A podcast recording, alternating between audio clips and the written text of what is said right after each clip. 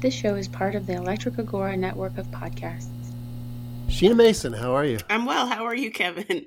Good, good. We haven't talked in a while. It feels like it's been a long time, yes. It has. I think you were under the weather a few weeks ago. We had to postpone, but hopefully you had a restful holiday break and are back to it. Yes, thank you. I am feeling better. Good. Should probably turn on my light because my lighting in here is, I'm a little bit brighter now. Yeah, you good. Are. All right. Nice. So, we were just kind of talking before we recorded, and you were telling me about a recent, very recent publication, and that you're getting some backlash on social media. Say it ain't so, but that's a great segue because we're going to be talking about all things social media and conversation and all the vitriol that goes on. So, why don't we start there? That's a great place to start. Yeah. So I have an essay out in the Journal of Free Black Thought. It's a journal on Substack, and it's getting a lot of, feedback, and we're getting a lot of interest. The journal founders actually contacted me and told me that it's getting more attention than basically anything they've published, wow, which I take to be a good thing. And at first the comments all seemed very reasonable, right? Because you can comment on journals in Substack right underneath, and you can, and also, of course, if you're not using Twitter, my friend told me you're not doing it right. You're not advertising. So, I'm not doing it right. Just preview. I'm not doing it right. So Free Black Thought and myself, we're both on Twitter. So we're both advertising the publication, and the tweet takes off. I haven't had a viral tweet ever. I've only started using Twitter for the last 2.5 months after I had the conversation with my friend. So this is my first tweet that gets actual attention. And I noticed once it got past a certain number of likes and retweets, then the hateful replies started coming in. And this morning I woke up to, it was a tweet. It was something to the effect of, white people still don't like you, even though you took time to write this crap for them. You're anti-black, ..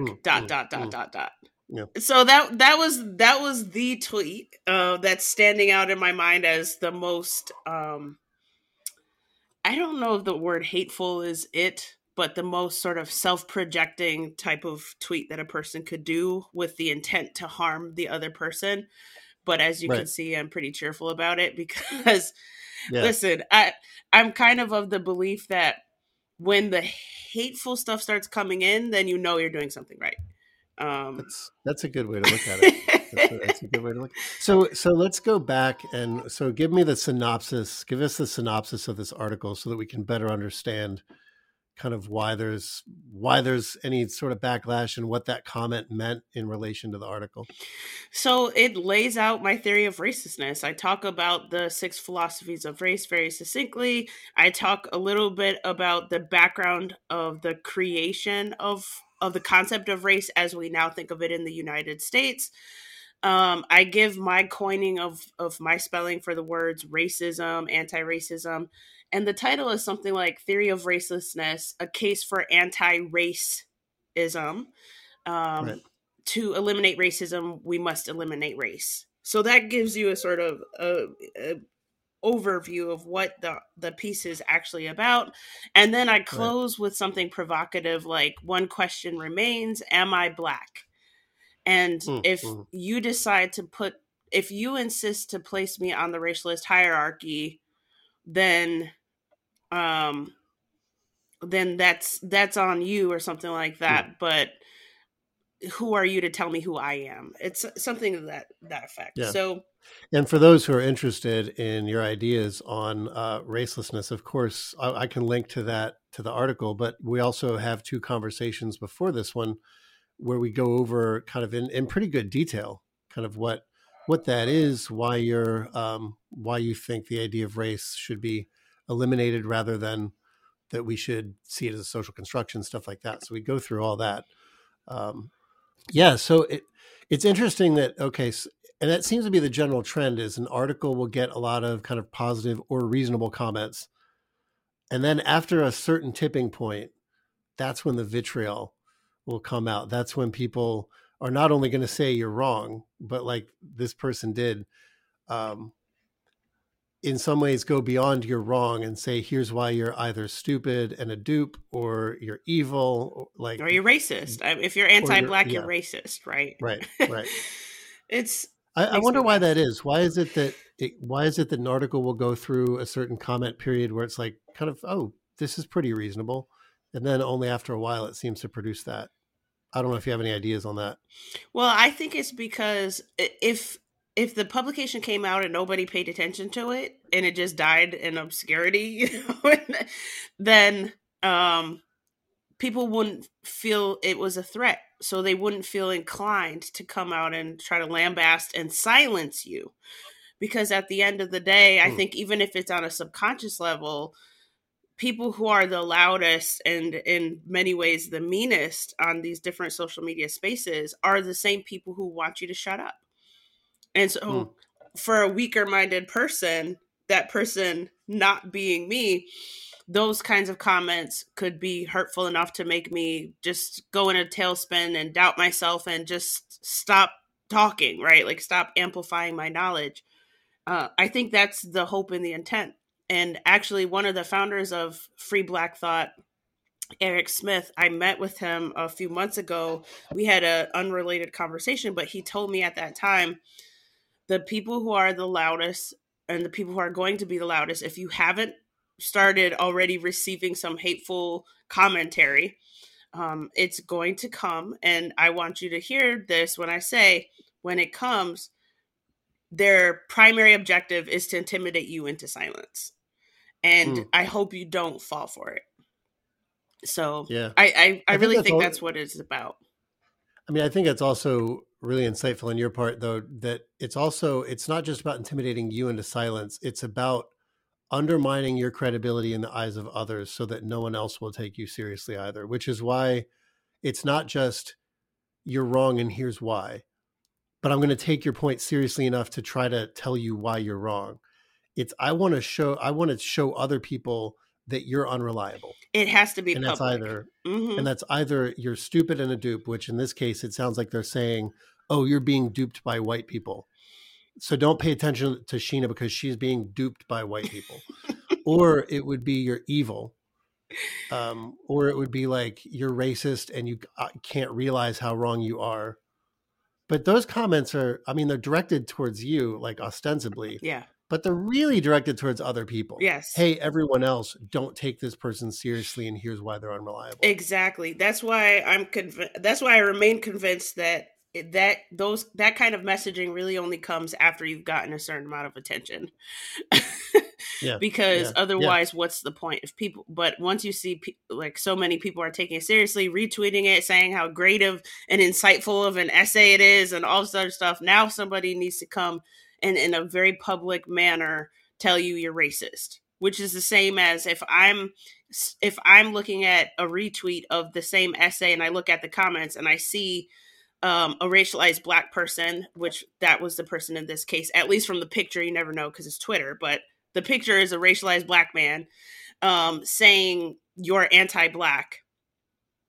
And we know, especially in this space of all things anti-racism, that the fear people have, right or wrong, is of being racist or being found out to be racist, right? Or to be labeled racist. And so if you're reading the essay, you come across the tweet and you see that kind of feedback from a so-called Black person, it is going to put some amount of alarm bells, you know, in your mind, depending on who you are. I like to think more people can see through that kind of thing at this point, But you never know in this day and age, especially with how media works. Yeah, it's like there's a gap between I would like to think that people are capable of and like I'm looking out and seeing what people seem to be capable of. And there's this big difference between those two. I mean, one of the reasons I proposed the idea of talking about conversation in the social media age as a topic is because I've found myself increasingly just disaffected with it. Part of it is that it just seems so futile.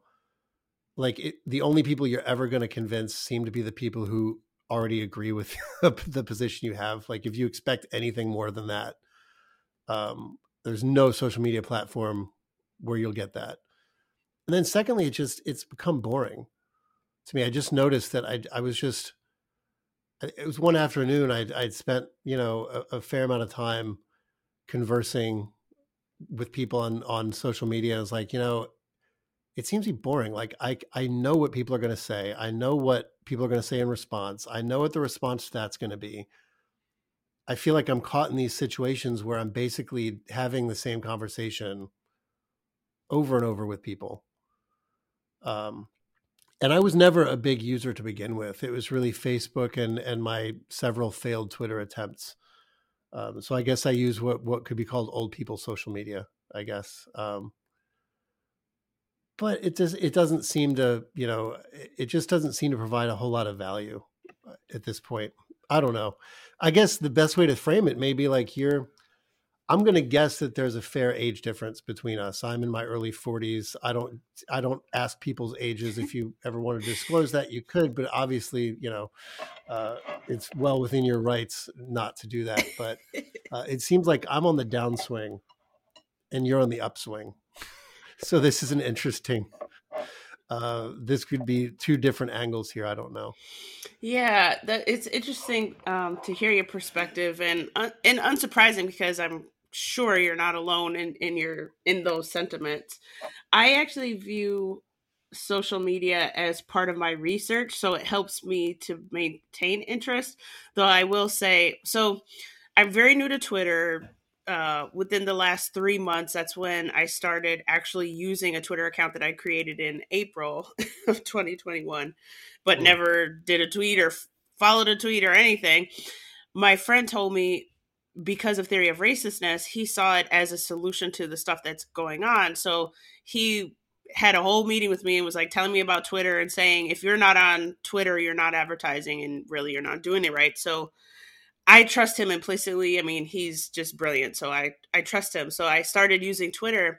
And sure enough, it is the case that whereas on Facebook or LinkedIn or Instagram, it's a very slow grow. Like it's painfully slow. You're lucky to get a follower a week. It doesn't seem to matter how brilliant your content is, right? It's so slow. Well, on Twitter, we went from 0 followers to over 500 now in 2.5 months, which is that's probably uncommon. The publication helped. I mean, just yesterday alone, which was the day of the Free Black Thought publication, something like over 150 followers to my Sheena account and the Theory of Racistness account. Mm. So, if you're doing it right, because there is a sort of formula to it, you can grow really, really fast and your ideas can spread like wildfire for better or for worse.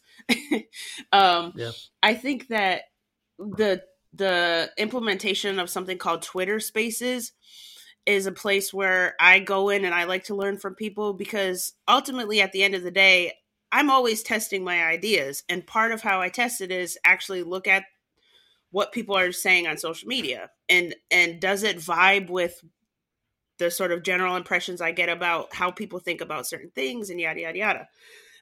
And that to me can admittedly get a little boring because nobody is really saying anything groundbreaking or unexpected. It's all more of the same stuff. And I do get tired of it sometimes, but I still engage. I still look, I still listen. But more than that, I think I've also expanded my focus to make sure that I'm a voice that's an alternative to the nonsense because I know I'm not the only person. I know it's a small circle, right, of people who are working to abolish the concept of race, but there are people who are working to abolish the concept of race. And so I use it for networking. I've been invited on other people's podcasts. We didn't meet that way, but we met on YouTube. So it's kind of similar. Well, it's similar. Yeah. I get invited to radio shows, like all kinds of doors open that otherwise wouldn't be open. A literary agent contacted me. There are definitely some upsides. I got in touch and learned of Free Black Thought because of Twitter. There are definitely some upsides, but I think you have to be interested in taking advantage of those, and you have to be willing to grapple with the downsides too, which can be a sort of, just not wanting to fall into contentment and not being simulated in certain ways in terms of ideas. That's a real thing. Oh, and also I will say I'm 37. I turned 38 in June. So okay. I'm not so far. Yeah, I'm not so much younger, but I appreciate the compliment. Because I remember, I am of the last generation. I always tell students this. And at this point, they're so much younger than me that they sort of chuckle at it. But I'm of the age that remembers what it was like not to grow up with social media. And if I'm being honest, not to grow up without the internet. Like I remember in college, a few edgy professors were like, you can email me your projects. And we're like, no, I'm just going to stop by your office because I don't do that. It was really only after college that started happening. And then it was, I think my late 20s, early 30s when like Facebook and Twitter kind of really came out. And in some ways, like you, I was introduced to Facebook through when I went to do my PhD in education. There was like a, graduate student Facebook group and, all that stuff. And it's like, stay networked with everybody and this will be great. And so that's when I got into it. But yeah, I don't know what it's like to grow up with social media. I don't know what that's like. But I mean, another reason that I thought we should have a discussion about this was because I teach an intro to diversity class for undergraduates. And we talk about kind of all the hot button diversity areas, diversity of race, diversity of sexuality, gender, identity, things like that. And several students throughout the early part of the semester started kind of making comments here or there, whether it was in the class or to me after class, where they're like, it's pretty much impossible to talk about these things in any genuine way on social media spaces. You just can't do it. Even the social media spaces they're using, Snapchat, Instagram, just you can't do it. And the more I heard that from students, whether again, privately or publicly in class, the more I was like, well, maybe this is something we should talk about in class. Because I remember the goal of social media, at least the stated goal, was that this is going to introduce us to more and more diversity and we'll become more open-minded because we'll hear like different people and everyone will have a voice, unlike what's happened before. And this will be great. It'll kind of open up the world. And in some ways, I think it has done some of that. But in other ways, it's like, it's really polarized people. It's done almost the opposite of what it was supposed to do. So then the question is like, why? So I started researching that and I brought in some of the findings to students and we had some really interesting conversations about it. And before you know it, this became one of the themes of the class. It was like, how does social media affect things like how we see other people who are different from us? Does it make us more accepting and tolerant? Does it make us less quick to pass judgment? No, it actually kind of makes us more quick to pass judgment. It seems like stereotypes are more likely thanks to our social media experience. But I think that's largely because, well, first of all, it's interesting because earlier you said it was something to the effect of, when you were sort of doing the social media thing, it often felt like you were just talking to or with people who already agree with you. And so then it's kind of like, okay, what's the point? Because you're in your own sort of echo chamber. But then based off of what you just said, it strikes me that if students find it hard to have meaningful conversations about important topics and things like that on social media, it strikes me that they're not talking to people who already agree with them then, because the lack of meaning comes into play when you say something and then people come and sort of like want to social media fight with you, right? About whatever it is that you said or how you said it, that sort of thing. And so I think there's a little bit of muddiness that I want to emphasize, because I've heard the sentiment that you initially expressed before too, where I had like a work meeting, and folks were talking about this. Some people feeling like the best way to market is to talk to preach to the choir in a way, to your own choir. But then somebody else was sort of disagreeing, saying, no, I actually think you should be speaking to the people who aren't in the choir yet. Or you should do both. You shouldn't just exclude other people. And I find myself feeling in a unique place, in the sense that my ideas, by and large, aren't accepted by almost all people, like because they don't even know, they're not even educated in what I bring to the table enough to really have an opinion. And people's initial response is often disagreement until they fully understand what I'm talking about. And then they feel compelled, because again, there is this fear of they don't want to be on the wrong side of the conversation. And so my choir is admittedly very, very small. There's like five people, and everyone knows everyone's name, and everyone thinks to connect you with that one other person. And it's like, it's very small. It feels like a very small world on Twitter, especially. And so, I embrace holding my feet to the fire and talking to people who aren't going to be familiar with the ideas that I'm expressing, and might not have heard them coming really from anywhere else. And in that way, I think the benefit of social media can be to sharpen one's toolkit. You can have a meaningful conversation. You can have meaningful conversations on social media, but oftentimes we, the participants or the sort of initiator of any conversation, are the ones who can be unwilling to have the meaningful, underlying meaningful part, right? If somebody disagrees with what we say, then we might get on the defense as opposed to actually trying to understand where they're coming from, and vice versa. Yeah. And so I think what social media can do is, if teachers and educators, especially as college professors, are aware of the sort of upsides to social media, as well as how students can perceive the downsides, I think integrating those skills of being able to have meaningful conversations and being able to sort of put on the back burner even just a little bit one's emotions and attachment to one's own ideas, to really understand where a person is coming from, not necessarily for the other person, but for yourself, because it helps you grow as a human being. It helps you grow your ideas. And in my instance, it helps me know how to package the information in a way that's received better and better and better across time.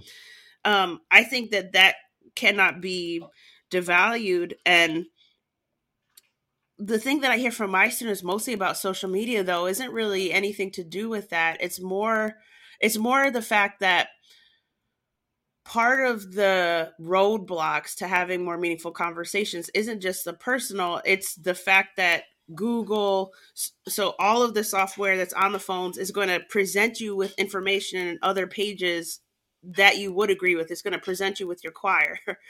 And so... And then many people don't know to look for what other people are saying. Yeah. And in that way, I think that is the downside, because we don't encourage young people. We don't even often encourage ourselves to seek out the other voices that are part of whatever conversation. That's why you have the divisiveness that comes around all of these cases that get, because when I think of media, I think of social media, yes, but I also think of, like news outlets and things, because they infiltrate social media spaces and they help people create really, really strong opinions that they feel wed to, and then they don't expose you to the other side.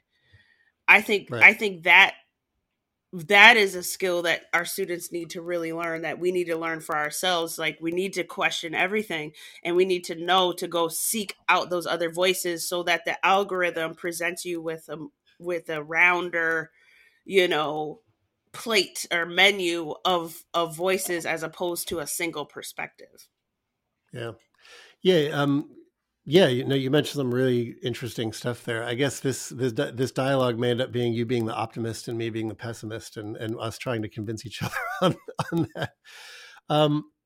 Because one of the interesting things that you said there was that talked about the incentive structures. So when I was doing research for my students, because I really thought this, maybe I should bring in some stuff about this. I really looked at two voices who are kind of trying to explain why social media and regular media are so kind of divisive and prone to stereotyping. And the two voices are, in the social media space, a technologist named Jaron Lanier. And then in the regular media space, a journalist named Matt Taibbi. I don't know if you've kind of looked at their work or heard of them, but if not, listeners should kind of look at what they say. So Jaron Lanier's criticisms of social media are in a book called 10 Arguments for Deleting Your Social Media Accounts. And then Matt Taibbi's critiques of regular media are in a book called Hate Incorporated. And you can see a lot of, if you look at, like, they do a lot of stuff through YouTube and other places kind of airing these arguments. And they have everything to do with incentives. You're right that a lot of it is that we're kind of partitioning ourselves. But I think what they would say is that, yeah, Google, New York Times, all these companies, Fox News, they sort of know that there's a great incentive. If they want to keep you engaged, the best thing to do is make you a partisan. It turns out that we really like being in these groups of people that agree with us. And we really hate being confronted with intelligent pictures of the other side. So Jaron Lanier's work basically comes down to saying Facebook, Instagram, Twitter, Snapchat, even TikTok, they are monetized, obviously not by the users. They're monetized by advertisers. And because of that, their incentive is to keep you engaged, no matter how that works. They don't care to keep you engaged in a happy way if it turns out that enraging you will actually be better. And it actually turns out that enraging you is better. So what Facebook, Twitter, Instagram, TikTok will do is feed you a stream of stuff that not only confirms your beliefs, because that's like a drug, but the opposite enrages you at look how stupid the other people are. Look at how evil everything is. You're on the side of right. They want to convince you that you're on the side of right. So not only are they showing you stuff that you'll agree with on your feed that confirms you, but they'll show you stuff that confirms your idea that the other side is evil. So for, let's say, the progressive left, that's going to be convincing you that racism is everywhere. Fascism is everywhere. It's a huge threat. For the right wing, that's going to be confirming your idea that communism is everywhere and socialism is everywhere and that, right? So it's almost this mirror opposite thing. And for Matt Taibbi, he points out that really with this, it was really Fox News was the one that figured out that the formula is, in an age of cable news where everyone, where you know, like, you don't have to appeal to everybody, just like you did on network TV, said really their strategy was, let's pick a market and dominate it. They said, let's pick 50 plus people who are like conservative and let's feed them a steady stream of stuff that will keep them coming back to us. And then they did that and it worked really well. And then, you know, all the other cable news outlets started doing that and it worked really well. So, but they picked like, so MSNBC picked the opposite. Let's pick like kind of liberal / progressive folks who are in their 50s and let's feed them a stream of stuff. And then really, I mean, it's just the internet accelerated that. So if you want to have a viable news outlet, you need to pick a certain market that believes a certain thing and let's feed them the stuff that they want. So, you know, Matt's point is that it doesn't take long before every news article becomes like a political litmus test. Whereas the people who are going to read it are either the people who agree with you and they just want to see confirmation, or people who don't agree with you but will see you as like the enemy, and it will just reinforce their belief that, see, that other side is dangerous. So it's this really interesting feedback loop. And one of Jaron's points that I thought was interesting for the class was that he said that basically in some ways you become the algorithm.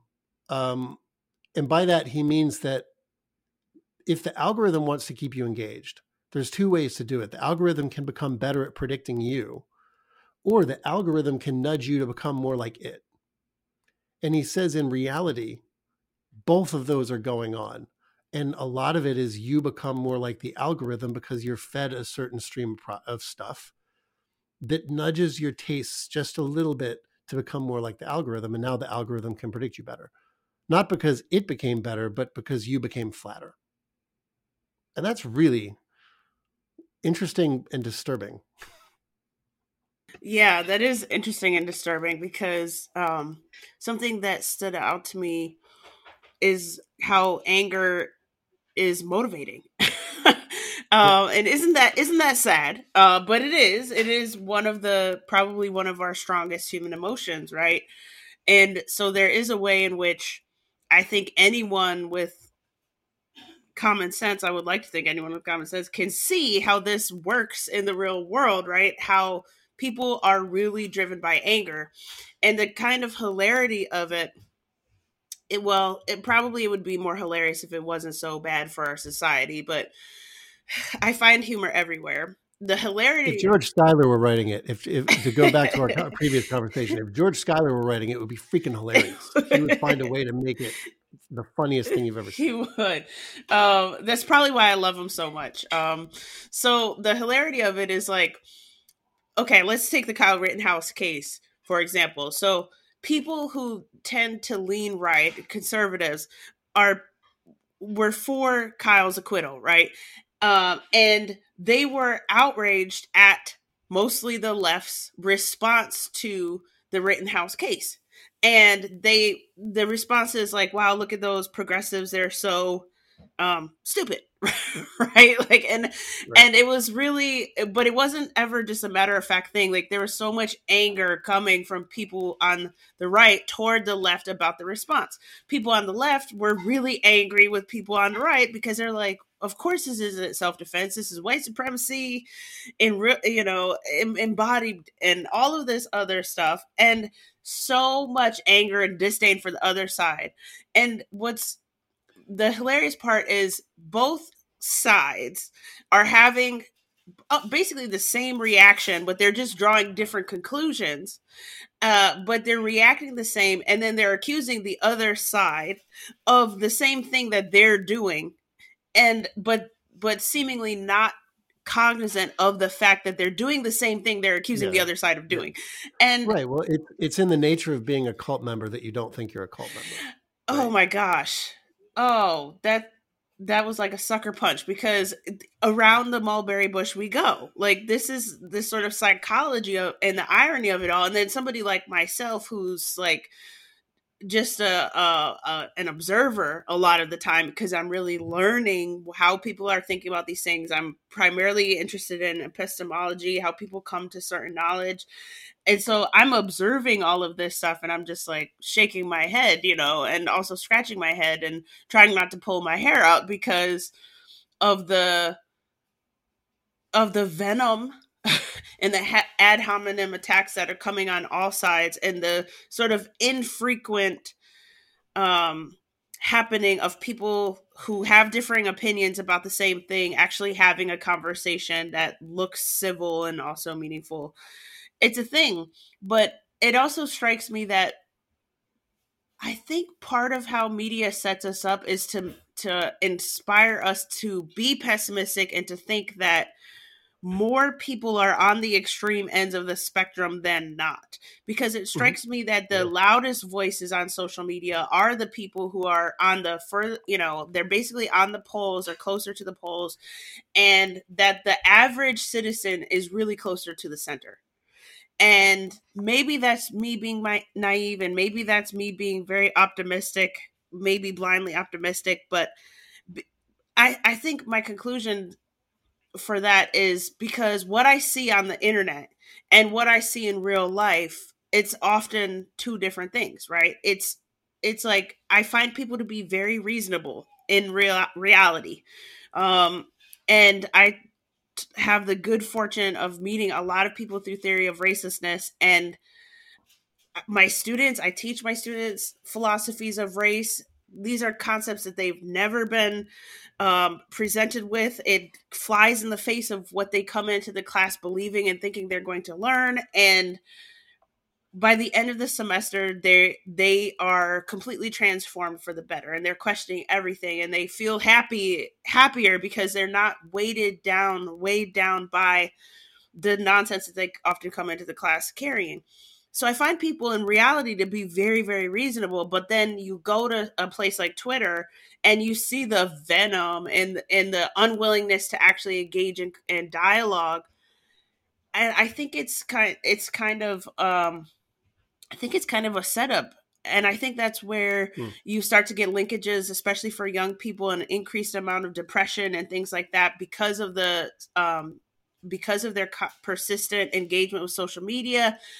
I think it's a setup. And I think, like you said, at the root of the setup is capitalism. It is the fact that people are monetizing anger. They're monetizing divisiveness. They're monetizing people being on their side because they know what's going to get the clicks. They know what's going to bring them back to their content. And so it's like this strange sort of matrix for me of like seeing what happens on social media versus talking with people in real life. And actually learning that more people are reasonable. And I think that's where my optimism gets maintained, because I get to have both experiences. Yeah, like this isn't the real world. Like when you go on Twitter, you're fully aware that like this may or may not reflect the divisions that actually exist elsewhere. That's right. Yeah, I mean my rule for social media right now, and really at this point, I'm not on Twitter. It's really only Facebook at this point. My rule is that I will comment on people's posts and threads if I feel like it's a worthwhile thing. If it's something I want to suck a certain amount of time into, I will do it, and I will not post anymore. Like I've wanted to post, I've thought about posting. It's like, but do I really like, is that really important enough that I want to post something so that I feel like I have to go back and comment on it? See, that's the other thing that I'm starting to realize. Like, I don't know, maybe it's just getting older or whatever, but I don't feel like I want the battle as much as I used to. And when social media becomes a battle, it's like, great. Do I really want to put that opinion out there? Or do I just want to believe something and not have to defend it all the time? Which in some ways is bad, because you should want to defend your positions. But then in some ways, I don't. Like, I don't know if you saw, it's quite a few months ago now, Ta-Nehisi Coates very publicly quit Twitter. It was after a heated exchange with Cornell West. They had a very heated exchange. I think it got probably more heated than either of them really wanted to be. And they probably both had that moment where they look back at it and it's like when you're hungover and you look back at your night of drunkenness and you're like, wow, that was horrible. And I saw an interview with Coates a few months after where he was asked about why he quit Twitter. And he's like, I can't think on Twitter. Twitter is not a place I can think. I thought I could do it, and I can't. I need to digest stuff first and believe things first, and then start to think about what the responses would be. But on Twitter, it's instant. And you feel like you're just always on your heels. It was really interesting. It was really insightful the way he put it. And I guess I heard that voice in my head when I was thinking, like, do I really need to post that? No, I don't. I don't need to post that anymore.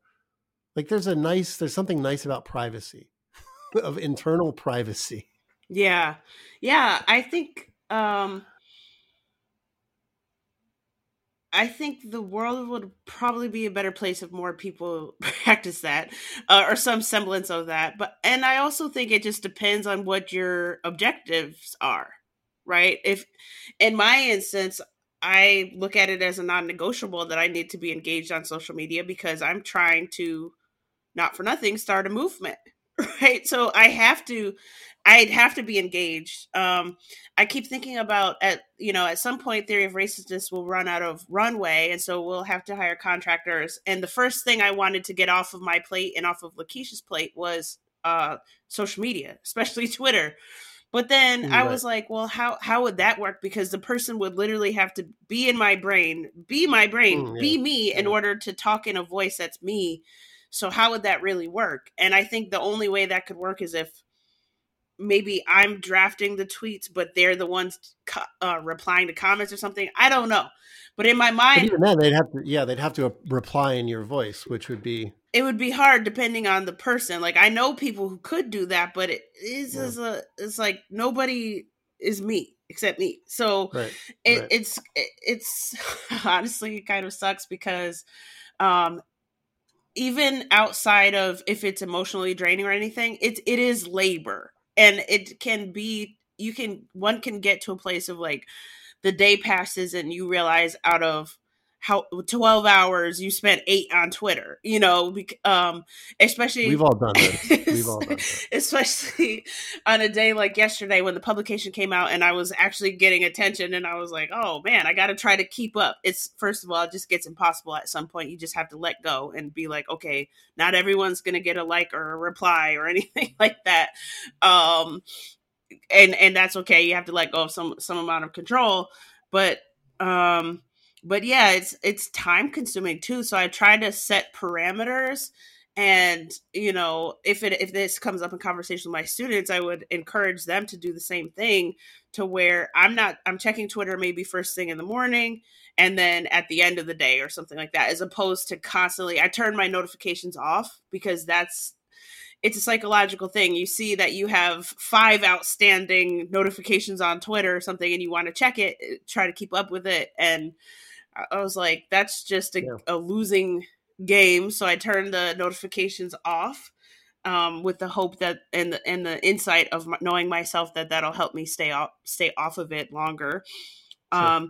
But yeah, but then at the same time, I have to look at the sort of return of investment I'm getting, because my objectives are different from yours, and really, I think from the average person's. It's like the engagement is 100% paying off because, like I said, I've been able to grow that account in ways that you can't grow other accounts. I haven't had to spend a single, dollar on Twitter ads or anything like that, and the traffic, the increased traffic to my website, and the way that the traffic is sustained across time, like there's a payoff there. And see, Jaron Lanier, I calls that some sort of technological blackmail. he suggests that one of the reasons Twitter is and just social media in general is so popular is because even when people don't feel like they would really prefer to be on it, it's sort of like you feel like you need to be on it because that drives traffic. But now, of course, in your case, you say like you do want, like it is worth the investment. But I think like Lanier would say, but that's an investment that keeps people there longer than they would otherwise feel they need to be. Yeah, I think for the average person, that's probably the case. And I can't imagine why the average person would need to like increase their traffic or anything, unless you have aspirations to monetize that or any of the platforms that you're on. To me, if I wasn't Theory of Racistness, if I wasn't Dr. Sheena Mason, I would probably be a nomad and just have a Facebook like I used to have and not be anywhere else, and not be spending a lot of time on Facebook because I don't see the point. I like living my real life instead of living on social media. And it's only because I have these other ambitions of unifying and helping people heal and bringing people together that I put as much time investment as I do into all of these different platforms. But I think for the average person, that's not the case. You know, they're not trying to quote unquote change the world or anything like that. They're just trying to be social. And for some people, I think it's an escape from the reality of their lives. And I think it can be a vicious cycle for folks because people live on social media. They put their perfect images of their lives on there, and it gives people the false impression that everyone else's life is perfect. And mine is what life actually is for most people, which is not perfect, right? It's imperfect. Yeah. It's trying. And I think the psychological impact that social media has on people, and particularly spending too much time on social media has on people, is definitely detrimental, and something that that I think has been studied very well. I think there are compelling arguments out there for why people should probably delete their social media accounts. And at the same time, I think just for businesses, you know, or for like mine or people who are really trying to affect change, I think the payoff is there. And I wouldn't call that quote unquote blackmail, because I'm a willing participant and recognizing that we spend a lot of time, especially and really only on Twitter now that we know how it works, because we have an end goal in mind. And for us, the payoff is 100% worth it. It's proving to be worth it. I mean, it's brought us business, which was the entire point. Right. And you can't really have a greater impact if you don't have eyeballs on what you're doing. And Twitter is a great place to do that, to get eyeballs. Right. Right.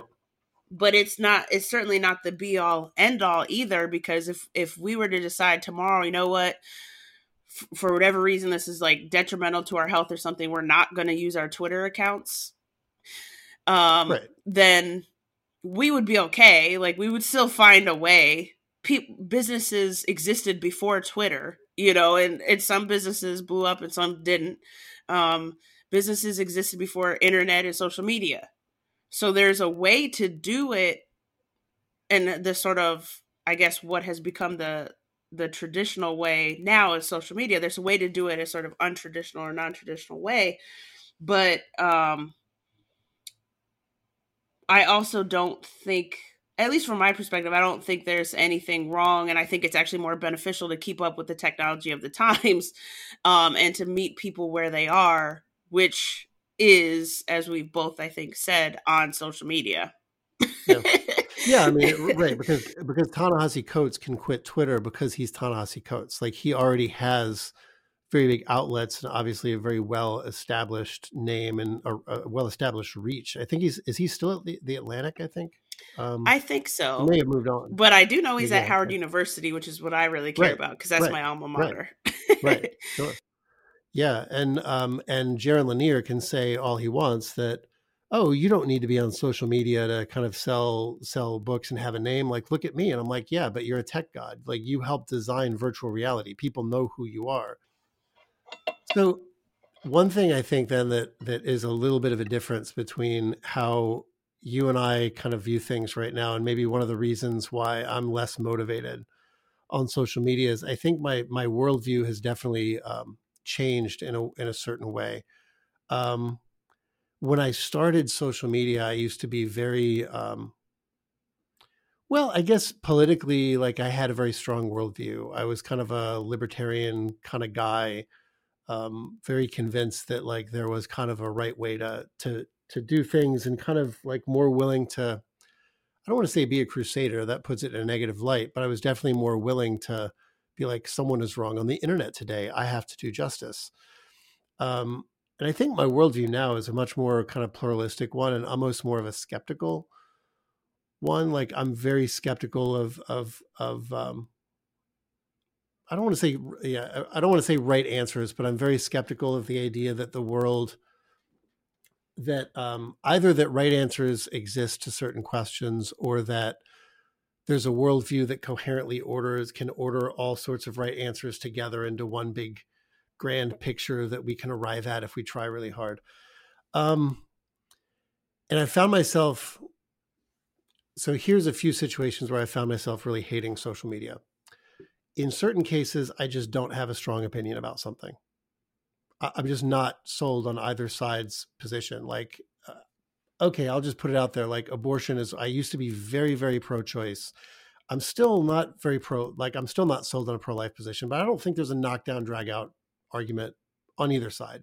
So whenever I'm on like a pro-choice thread, I say, okay, but that's not a fair argument you're using, because a pro-lifer can very easily respond to that in the following way.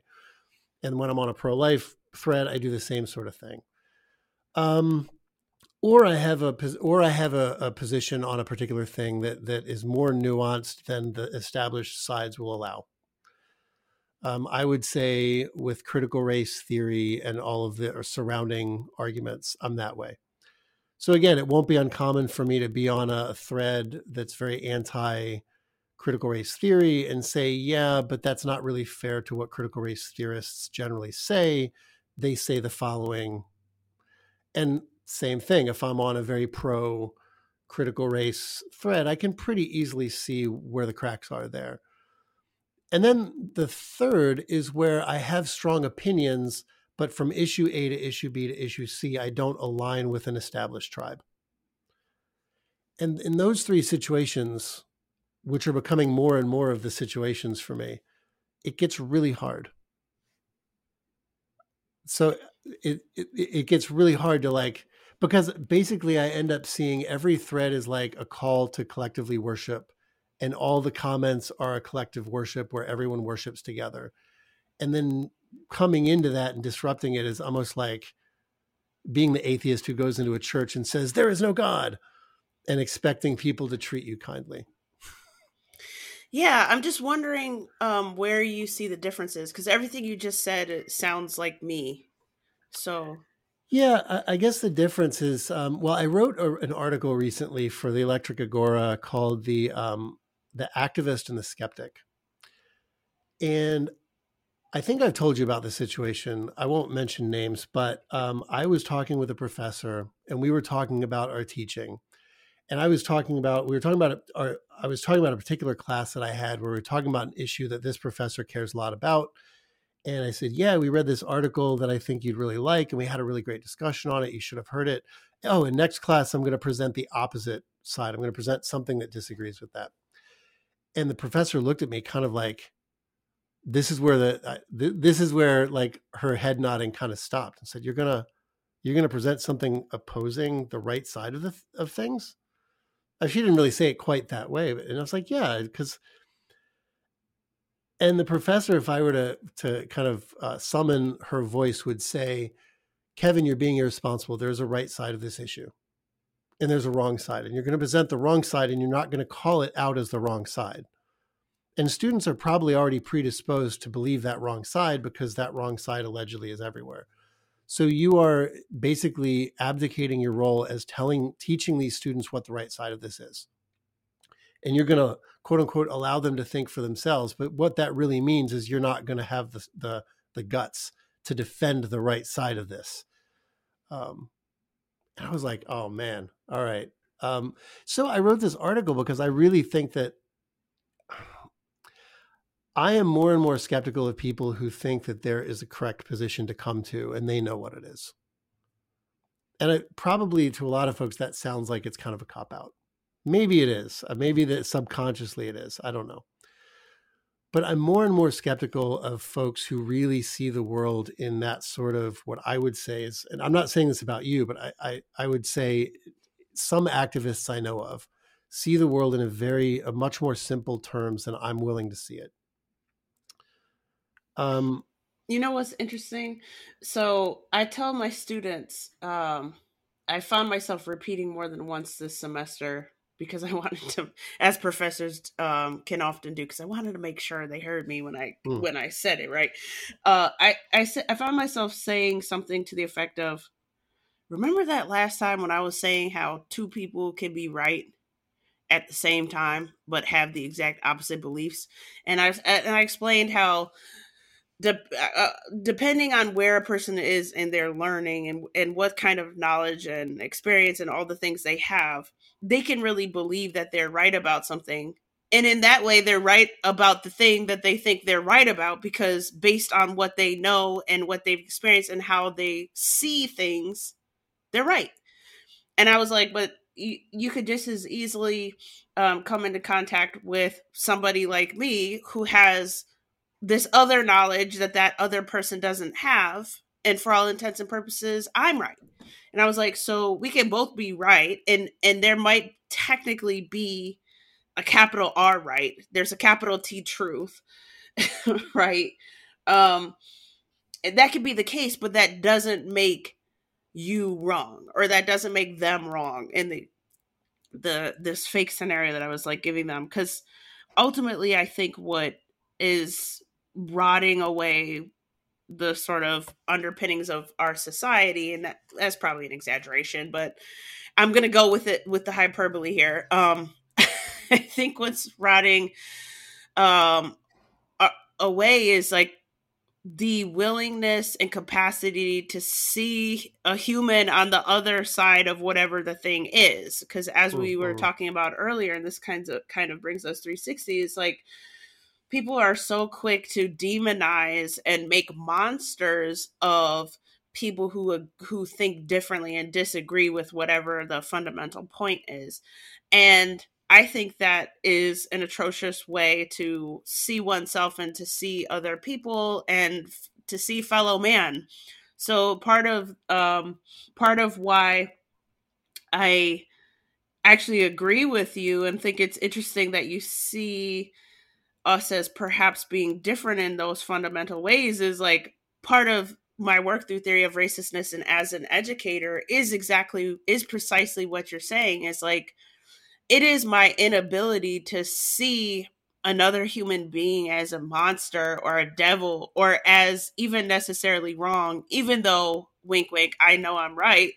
I think one can know they're right about a thing based on the knowledge and the experience that they have, but still treat other people with love and compassion and as if, and with the understanding that as far as that person's concerned, they're right. And I think if we can get to a place where more people are encouraged to see themselves and other people in that way, I don't think from my perspective, what I'm trying to say is I don't think that means that we have to walk around not having convictions about any particular thing or not recognizing when we are right about a particular thing. But I think that we can be right and not be dismissive and not devalue other human beings based on the beliefs that they express and based on the knowledge they have or don't have or aren't privy right. to. And so, I think, yeah. I'm sorry. And the last thing I'll say is like, I think that we do ourselves a disservice when we don't confront for ourselves other voices, as I was saying earlier, and when we don't help our students confront other voices, just in the example that you gave, because again, it's a matter of testing one's ideas. And if you truly believe in your ideas, in the quote unquote rightness or goodness of your ideas, then you can be confronted with any amount of, evidence and perspective coming from the quote unquote other side and still feel confident in your own ideas. But if you never get confronted with the other side, then I think that is ultimately the sort of coward's way out. Because and it's showing that you view your ideas as having an Achilles heel. So instead of exposing the Achilles heel by presenting this other information, we're just going to hide the other information. I think that is how we get to the quagmires that we're in today as a society, and it's all detrimental to our own humanity and our ability to recognize the humanity in our brothers and sisters. Yeah. And that's all bad. Yeah, I think maybe the difference is that, and maybe it's not a difference, but this would take us in a whole different direction that I don't know if we want to go down. But I mean, by worldview, I guess I'm sort of, you could say, fairly close to being a postmodernist. So I definitely agree with you that like we obviously don't want to lose seeing the humanity in the other side and the plausibility of other perspectives. But in a lot of cases, I don't believe that there is that capital T truth that other people are convinced of. I believe that there's like, is there a way the world is? Yes. Can we know it outside of our interpretations that are always perspectival? No. So I guess when I see folks talking about this is a really simple issue. Like it's very clear that this is the right way it is. At that point, that's an opportunity for me to say, do I really want to engage with this person? Because I don't think that a lot of the things that folks say really are just, this is just an obvious matter of fact. Like nothing's an obvious matter of fact. fact is always dependent on how we interpret the things. So, you know, like with the Kyle Rittenhouse trial, I think I was probably right where you were. I didn't really follow the trial that much. And I'm very honest about, like, I just had other things going on at the time. And obviously I know that nothing I say is going to make the outcome any different than what, like, that's the jury. That's not me. So I saw a whole bunch of people on different sides saying, it's so obvious that ... You know, the other side's like, it's so obvious that ... And I'm like, Johnny Cochran was absolutely right when he said trials are about interpretations. Trials are about who can weave the narrative that's the most compelling around these data points. So I felt like I couldn't engage with either side because that's what I would say. It's like, okay, but what you're saying is a clear matter of fact is a data point, and different interpretations around that data point are possible. So have you ever entertained the other side of this thing? And I found that, like, in all cases, there was no counterexample. No one was willing to follow me there. Folks on the left would say, how dare you? Why would you ever entertain that this guy was acting in self-defense? And folks on the right were like, how dare you? Why would you ever entertain that this whole thing was an example of a white supremacist showing up and knowing he was going to use a gun? It's like, that's it. I'm out. I can't do it. Yeah, no, I think we're 100% more in agreement than is readily apparent to you, because I'm in my own brain, so I know I can see the similarities, because that's how I view myself and in all matters, to the point of, you know, I don't just practice what I preach. I question my own ideas. I'm constantly in search for capital T truth. I think that we can't necessarily, I think that there are some instances where there is a capital T truth, and that's rooted in material reality. That I do think is true. But I also think that for most things and for most matters, we can be on a quest for capital T truth, but we can't ever necessarily know the truth. Or if we know the truth, we can't ever necessarily know that we know that we know that we've arrived. Right. Yeah. And so for me, I'm constantly on a quest for capital T truth, because I'm just trying to get as close as I can to the thing. And I think in being able to recognize and help other people do the same thing and think similarly, and recognize that that the world is, in what we consider to be knowledge, is far more complex and nuanced than we are taught to believe. I think that is a recognition and a type of knowledge that's for the betterment of our human society. And I think the ways that people have and continue to cast the world in this sort of black and white way, pun intended, theory of racistness, I think that is ultimately reflective of the same thing that I'm helping people out of, which is where my skepticism as it pertains to race comes into play. And it's why it's at the core of why I help people work toward eliminativism, even if they don't jive with the skepticism, because they can be constructionists and be an eliminativist, because ultimately one can look at the elimination part as a desire to eliminate the black and white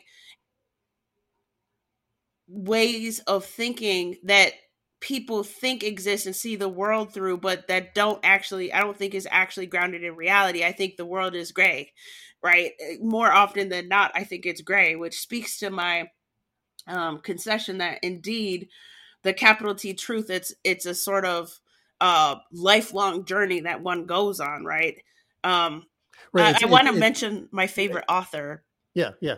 So Percival Everett. Have you read anything by Percival Everett? No. I feel like I've probably told you about him before too, because he is my favorite. So he's a professor at the University of Southern California. He teaches creative writing. And the first book I read by him was a book called Erasure. Recently, as in this week, we read Telephone in one of my classes, his 2020 publication. And the book Telephone, he has 3 different versions.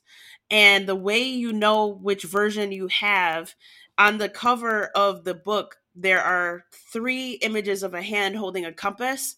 And the top compass will be in a different position. The needle will be pointing in a different direction. That's how you know which book you have. And each book has slight modifications to the plot.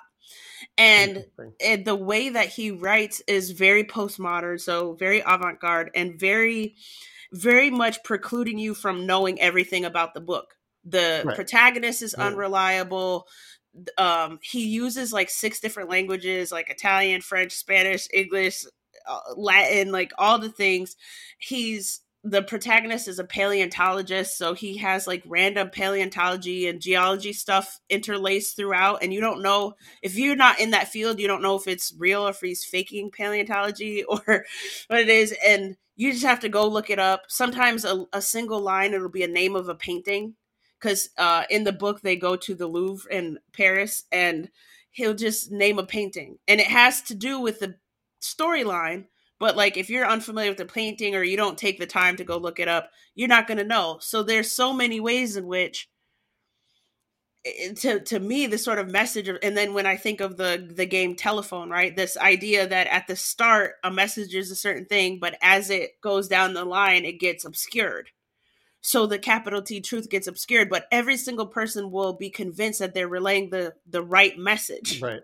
And every single person will be convinced then that they are right and in the know. And it's not until you get to the end and then you share like how did it start versus how did it end that one can know the differences and the nuances and how it changed, right? Yeah. So I think of that and I'm like, it's brilliant and it's timely. And part of my fascination and love for him is because he precludes us from really knowing that he's a type of writer that ends this story really at the beginning. So you really don't know like what happens. It can be irritating, yeah. But it's also like, it's just so brilliant. And that's how people talk a lot of smack about postmodernity. I think the people who talk a lot of smack about it probably know the least about what it is. But as a literary scholar, I have a deep appreciation for it because postmodernity, literary movements, all the things, I think that that's naturally how my brain has been encouraged to see things and to look at things and to help me see beyond the black and white ultimately. Yeah. So I think it's a tool that could be useful for more people. Yeah. I'm glad we're kind of fraying into this actually, because I've been thinking myself, I'm very influenced by, I think Richard Rorty is probably one of the philosophers I identify with most. And he was pretty comfortable with the label postmodern. Gianni Vattimo, the Italian philosopher, is another. And really both of them said, they have very similar thought patterns. They basically say, yes, there's a world. There's a world that's independent of us. We don't just make up things arbitrarily. We can be wrong in our beliefs, but we can't know what that world is without interpretation. So whenever you get into interpretative disagreements, the tendency is to say, well, what really happened? Why don't we get to what really happened? Let's figure out some unbiased way to get to what really happened. And they said, like, yeah, there's such a thing as being less biased in your life, and you should try to do that. But what that doesn't do is lead you to an account of what really happened, right? There's no, let's give up on that idea. The best we can do is get to beliefs that work and work better in practice, but we can't really undo interpretation. And I guess like when I go back and read Rorty and Vattimo, one of my thoughts is that it's funny because the critique of postmodernism is that it's too illiberal. It leads to illiberalism. And my concern is that maybe it was too liberal because Vattimo and Rorty, and I think if you look at Lyotard and those, they all said like, you know, it's all interpretation. And what this means is that we all need to get really comfortable with difference. And we all need to become really kind of aware that our thought is partial and that we should all be kind of less dogmatic about it. We should allow for differences in interpretation. And it's like, I feel like the social media world has given us, they predicted the social media world, that we would all kind of, that interpretation would kind of flourish, that we can't really monopolize thought anymore. We can't territorialize it anymore. But what happened with that is the opposite of what they thought would happen. We didn't become more tolerant of difference. We didn't become less strong and less strident in our beliefs. We became more strident in our beliefs. And I wonder, my theory is that we are more a believing animal than the postmodernists and really all of Western philosophy gave us credit for. You know, so Aristotle said we are the rational animal. What distinguishes us from the lower beasts, if you will, is that we are the rational animal. We're capable of rational thought. I think that's correct. But I think if you look at what really distinguishes us from the, you know, my cat at home, let's say, is that we're the believing animal. My cat doesn't form beliefs in the way that humans form beliefs. So I feel like what postmodernity did is it divested us of the ability to think that our beliefs just are uncontested truths. But what happened is that we want to believe so much. We want things to believe that when we fall into that sort of skepticism, we just dig in our heels. Postmodernists thought we would just be confronted with all of this kind of opposing interpretation and be like, oh, maybe we shouldn't believe so hard. But what we really did was we dug in our heels and said, no, I need to believe something. So I'm going to believe something strongly. Yeah. I don't know if that makes sense to you, but it just, if I think about what, like, postmodernists predicted that what was happening. They predicted this ideological factionization and that you can't monopolize truth. But I just think they were maybe naive about what the results of that would be. Yeah, because that also, in my mind, brings us 360 to the response to the publication. Mm. And when more eyeballs get to it, then, you know, that's when people start publicly digging in their heels, right? Because ultimately, the way racialist ideology works is to keep people in black and white categories, pun intended. And when people have gone outside the bounds, then they automatically get accused of being, you know, white supremacist or anti-black or racist or whatever. And that's supposed to encourage the person to go back in the box. I think that the fact that certain polls show that people think that America is more racist now than ever before, things like that show to me that that's exactly right. What you're saying is that we have, in a lot of ways, doubled and quadrupled and tripled down on certain ideas and certain ways of being and seeing the world, such that there's at least a nominal amount of resistance to ideas that dispel those kinds of neat notions and qualifications. And I still think that a world in which the philosophers you named described or imagined coming into fruition is the sort of ideal goal in a lot of ways, if we're talking about goals and sort of hopeful outcomes, because the world that they imagined coming into fruition is a world that is not tolerant, because I think that's actually a pejorative way of looking at things. But I think accepting and embracing of all of these different ways of being and seeing the world. And I, you know, from my perspective, it's hard for people to really understand this, but from my perspective, that means also knowing and accepting and embracing the fact, for example, that some people are going to be racist, that we cannot blot out from the earth or from this country or from any community all racism.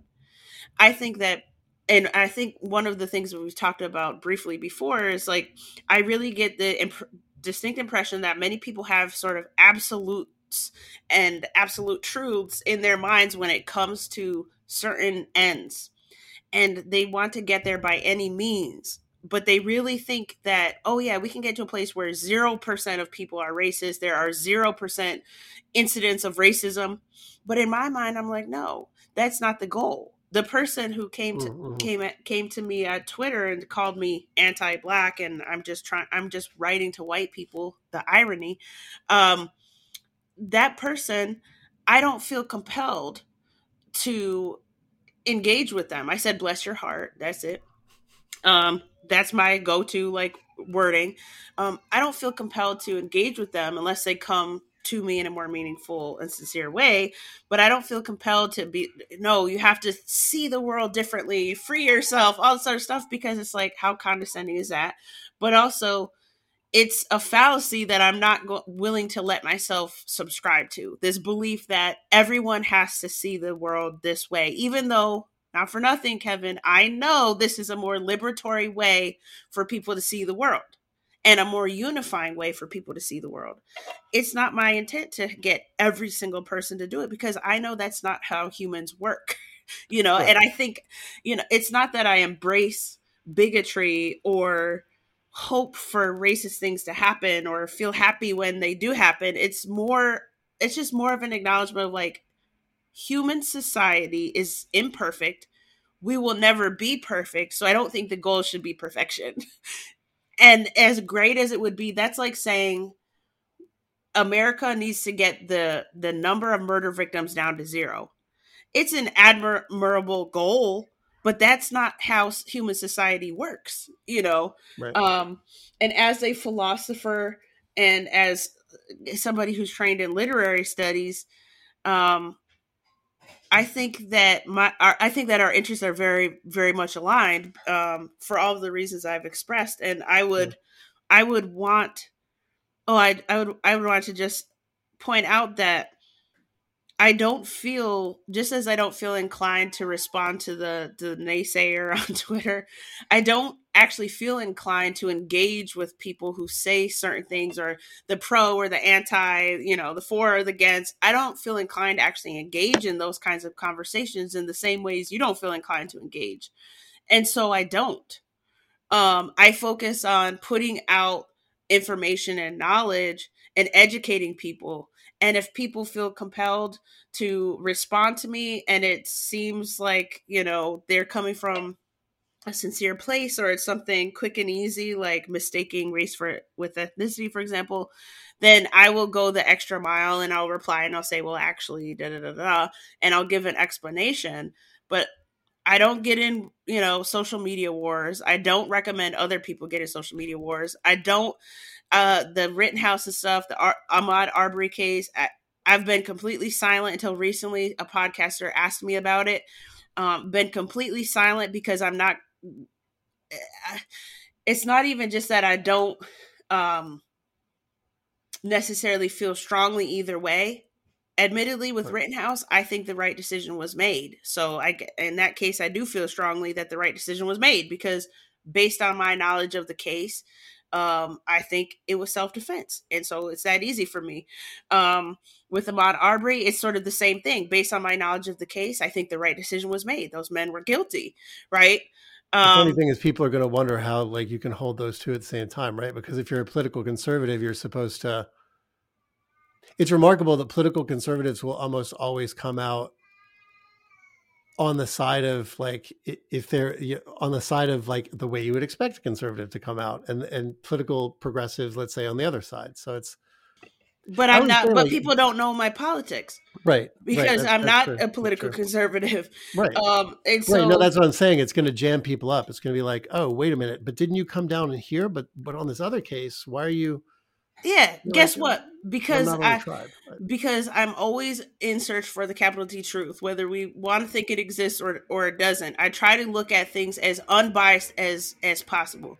I think that is the key, and that is something that people don't really aspire to do. The emphasis as unbiased as possible, and very few people are able to look at certain information, certain set of data, and have an unbiased interpretation of that same data. That's why we have some of the nonsensical discourse happening and battles happening now in the public sphere, because everyone is coming to the same information with an agenda more often than not, right? And in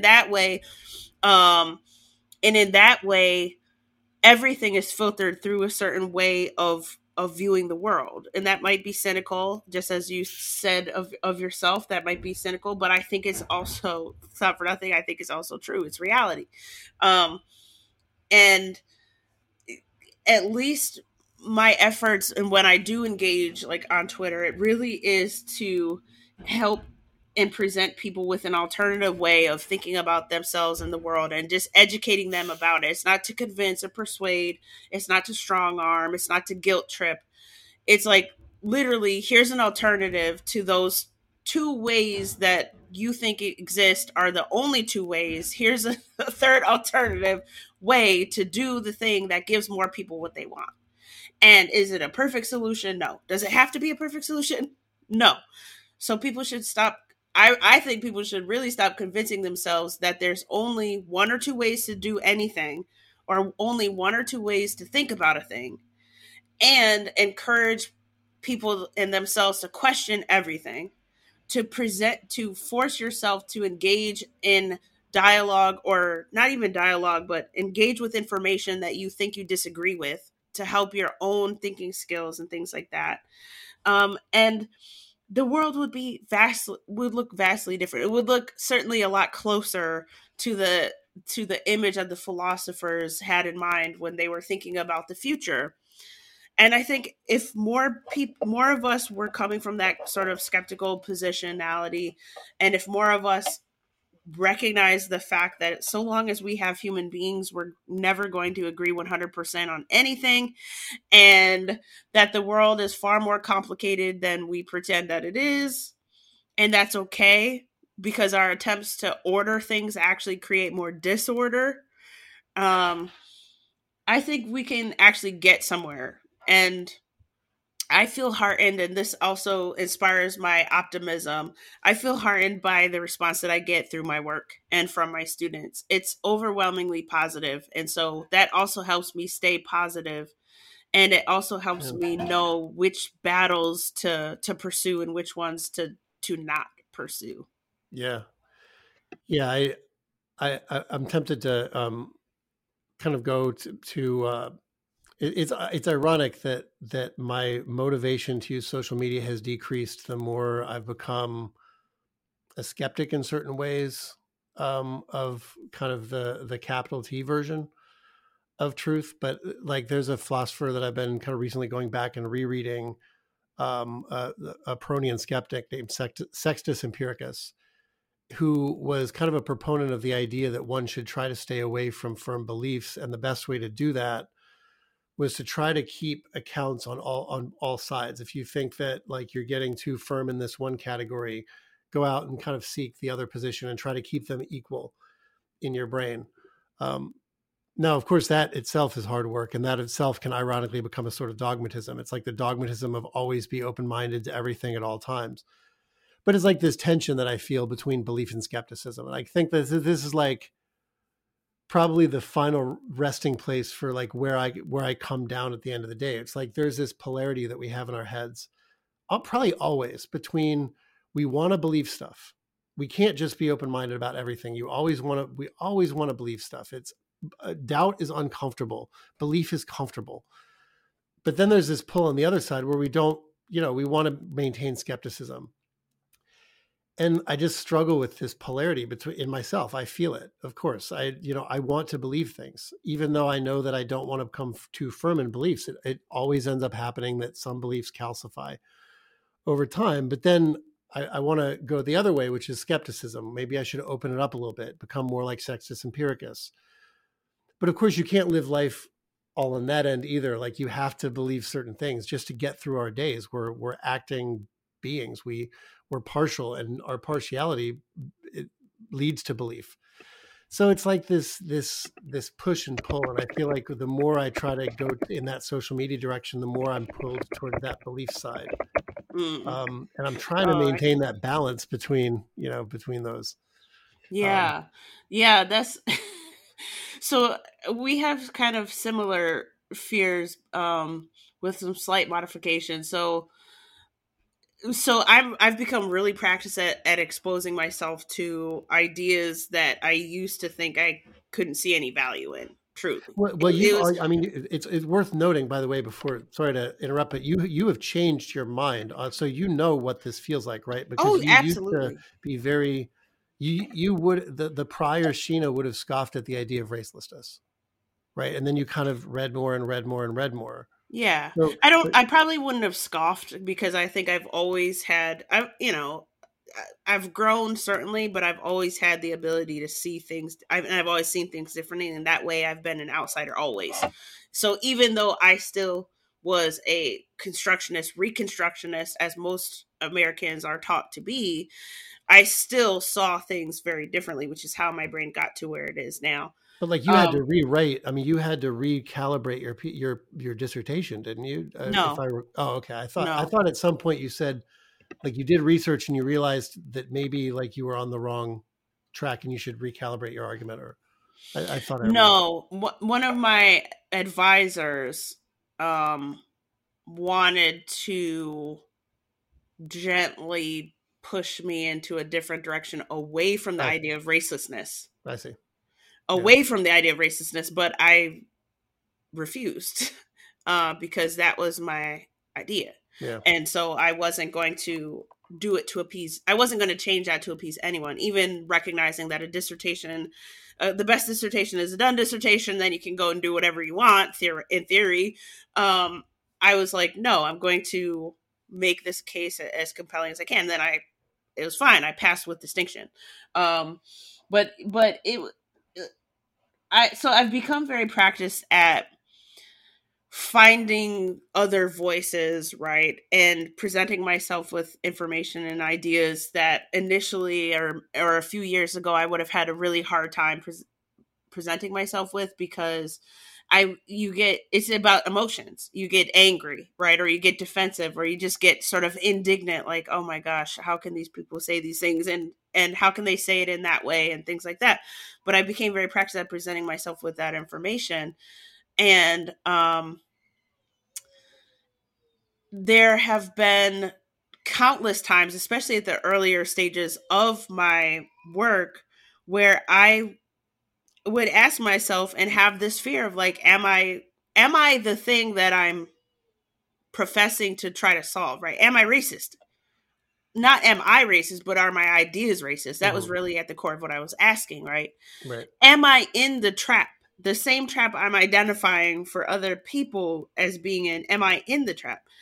And I've never been afraid to ask people, you know, including my advisor. My advisor never for a second hesitated or thought that I was racist or my ideas were racist or even that they were bad or misguided or anything like that. It was like, she was really coming from the perspective of, am I going to have a career on the other end of the PhD? Because to her mind, talking about eliminativism and racistness and stuff like that, it was not going to get me a job. And she's like, once you get a job and you get in there, then you can start writing the things ostensibly that you were really interested in and you want to write. That was her concern. That's not true. They're going to tell you to wait for tenure. Like 6 years later, you can. Yeah. That was her concern, and it was a right concern. And I understood and like appreciated the concern, right? But it turned out to also not be the case, largely because I had become so skilled at figuring out how to package the information to land well on more ears than not. And so when I show up to my job talk and I present my research, they're fascinated by it. They're not scared. They're not like, is this the wrong idea? Like, what's going on here? Everyone knows about Theory of Racistness. It's my first semester as a professor. It's not hidden. I shared the Journal of Free Black Thought essay with everyone yesterday. I got so many compliments and all this other positive feedback. So it's like literally the exact opposite reaction of what people expect, which also gives me hope that people aren't, you know, speaking of nuance and speaking of gray, you know, that they're not, that what I think and see about people as being and inhabiting the gray space in the sort of center more often than not is true, because it's proving to be true in my own life. Yeah. But also, you know, but really at the core of what I was trying to say just now is this fact that I also am constantly and almost incessantly and probably obnoxiously always questioning my own ideas and always asking the hard questions of myself. You know, I ask my wife, are we wrong though? Like, are we wrong about this? Like, am I doing good work? Before Theory of Racistness really started picking up, I was asking friends. I mean, I'm asking anyone who will listen. you know, who I know their hearts and they wouldn't say something just because they're trying to like keep me down. Right. And I, you know, sometimes I wish I didn't have that much skepticism or that much ability to like question my own ideas in some ways, to practice what I preach, because sometimes I just want to feel confident about my ideas, right? Like there's some power in that. But at the same time, because I'm constantly researching, including doing research on Twitter and elsewhere, because I'm constantly open to the possibility of being wrong, because I've found myself to be wrong along the way, which is how I've had this extreme intellectual and emotional growth, that value and those benefits far outweigh the fact that I'm constantly asking myself, like, am I wrong? And I would rather find out that I'm wrong. Some of the things I've been wrong about have been happy wrongs, right? Like the pervasiveness of racism, for example, when I used to think of systemic racism, I used to have particular ideas in my head. I came to find out within the last 30 days, even, that some of those ideas were wrong. And it was hard to be wrong in some senses, because I think it's hard to be wrong for most people. But at the same time, what I disproved, even for myself by accident, it was actually a good discovery of like the reality and stuff like that. So I'm actually happier and better for knowing that information, as opposed to having this particular image or ideas in my brain. So like you, I also work to keep a sort of healthy balance, because I don't want to drive myself crazy, always be like, am I wrong? Am I racist? Am I doing the wrong thing? You know, but at the same time, I think if more people operated from that place, I just think of how much kinder people would be toward each other and how much less anger and divisiveness and hate there could be, because ultimately I think it's people's inability or unwillingness to do just that causes part of the problems. And this has also required a certain amount of trust in myself too. And like you were saying, you kind of worry about falling into the same trap that your skepticism wants to keep you from, which is having certain beliefs, or having beliefs in such a manner that's like the antithesis of how your skepticism really would encourage you to work. And for me, it's like, part of my questioning, part of my skepticism was inflamed or increased by the fact that I was presenting myself with voices that I believe were fundamentally wrong about certain things or in certain ways. And so then I feared becoming what I'm listening to, right? In a way. And I, it is funny. There is some humor to it, but I did have a fear. Like, admittedly, one of my fears for a long time was, am I a conservative? Am I becoming conservative? Like, right. Which is such a strange thing to fear. But when you're living in a society that basically programs you to think that conservatives are the devil, then if you start to feel that you're vibing with like conservative voices and stuff, there's a fear that comes with that for some people, right? There's a strong pride for other people, but a fear for other people. And so that was a fear. And I had to grapple with that and recognize my own sort of like humanity and faulty thinking when it comes to like, what do I think about conservatives and things like that? What does it mean to be conservative? All of those things. But it was, admittedly, it was like, that was my reality at different points of my journey. But I think I'm better for it. I think I'm better for it, because the sort of insight that I gained from my own process helps me have more empathy and compassion for other humans, you know, for other people who are going through similar things or who have such strong beliefs. And the only thing I've become firmer in believing really is that what we think is true about what most people think is true about racism isn't true. That even I haven't arrived at the fullest truth, but I do feel like I'm at a version of truth that if more people learned about it, the world would be a better place and more people would be happy and we'd be more together than divided. I think we should probably stop there, leave it there then. Anything else that that you want to say before we sign off?